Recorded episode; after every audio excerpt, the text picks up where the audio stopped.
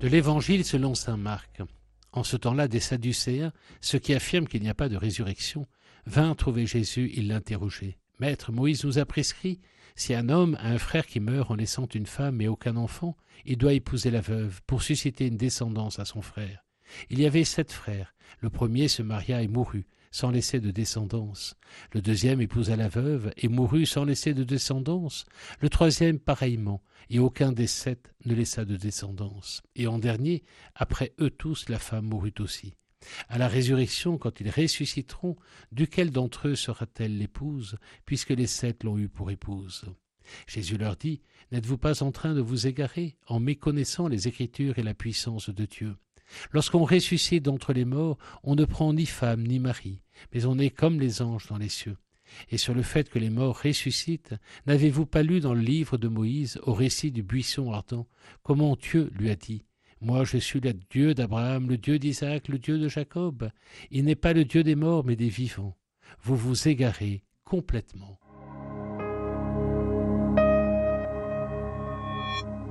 Hier, quand Paul parla de la résurrection de la chair aux Athéniens, ils rigolèrent et s'en allèrent, ils n'y croyaient pas, ils n'avaient pas d'espérance.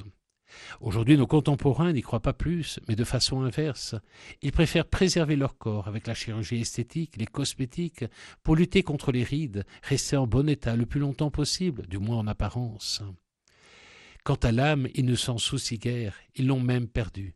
Finalement, comme les Grecs, ils n'ont pas plus d'espérance, mais bien l'horrible crainte, dit le poète espagnol.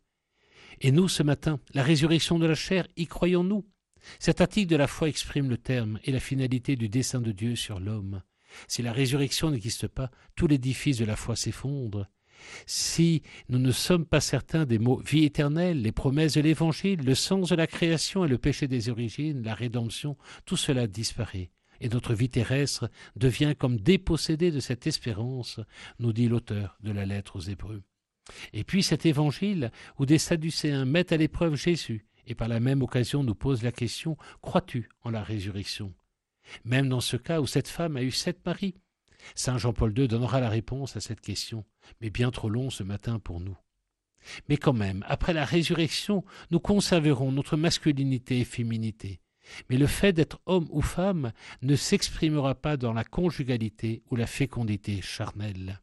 La fin des temps sera l'accomplissement de l'histoire, l'humanité parvenue à son achèvement, et la sexualité n'aura dès lors plus sa raison d'être, des êtres à l'image et à la ressemblance de Dieu, appelés à grandir dans le don.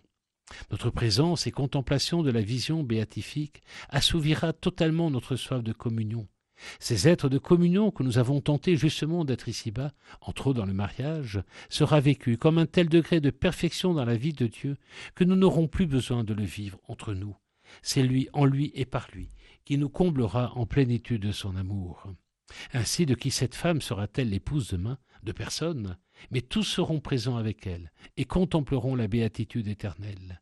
L'amour de charité comblera tous nos désirs dans cette communion des saints presque comme des anges, sans l'être bien sûr, dans notre sexualité corporelle glorifiée.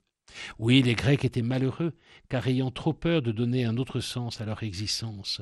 Oui, les hommes de ce temps sont malheureux, car ayant trop peur de donner un sens à leur vie. Le croyant que tu es est heureux en Christ, car certain qu'après la résurrection de l'âme, celle de la glorification des corps viendra. Je crois en la résurrection de la chair. Maranatha, viens Seigneur Jésus, montre-nous ta face et nous serons sauvés. Alors Yallah, soit un dissident d'éternité.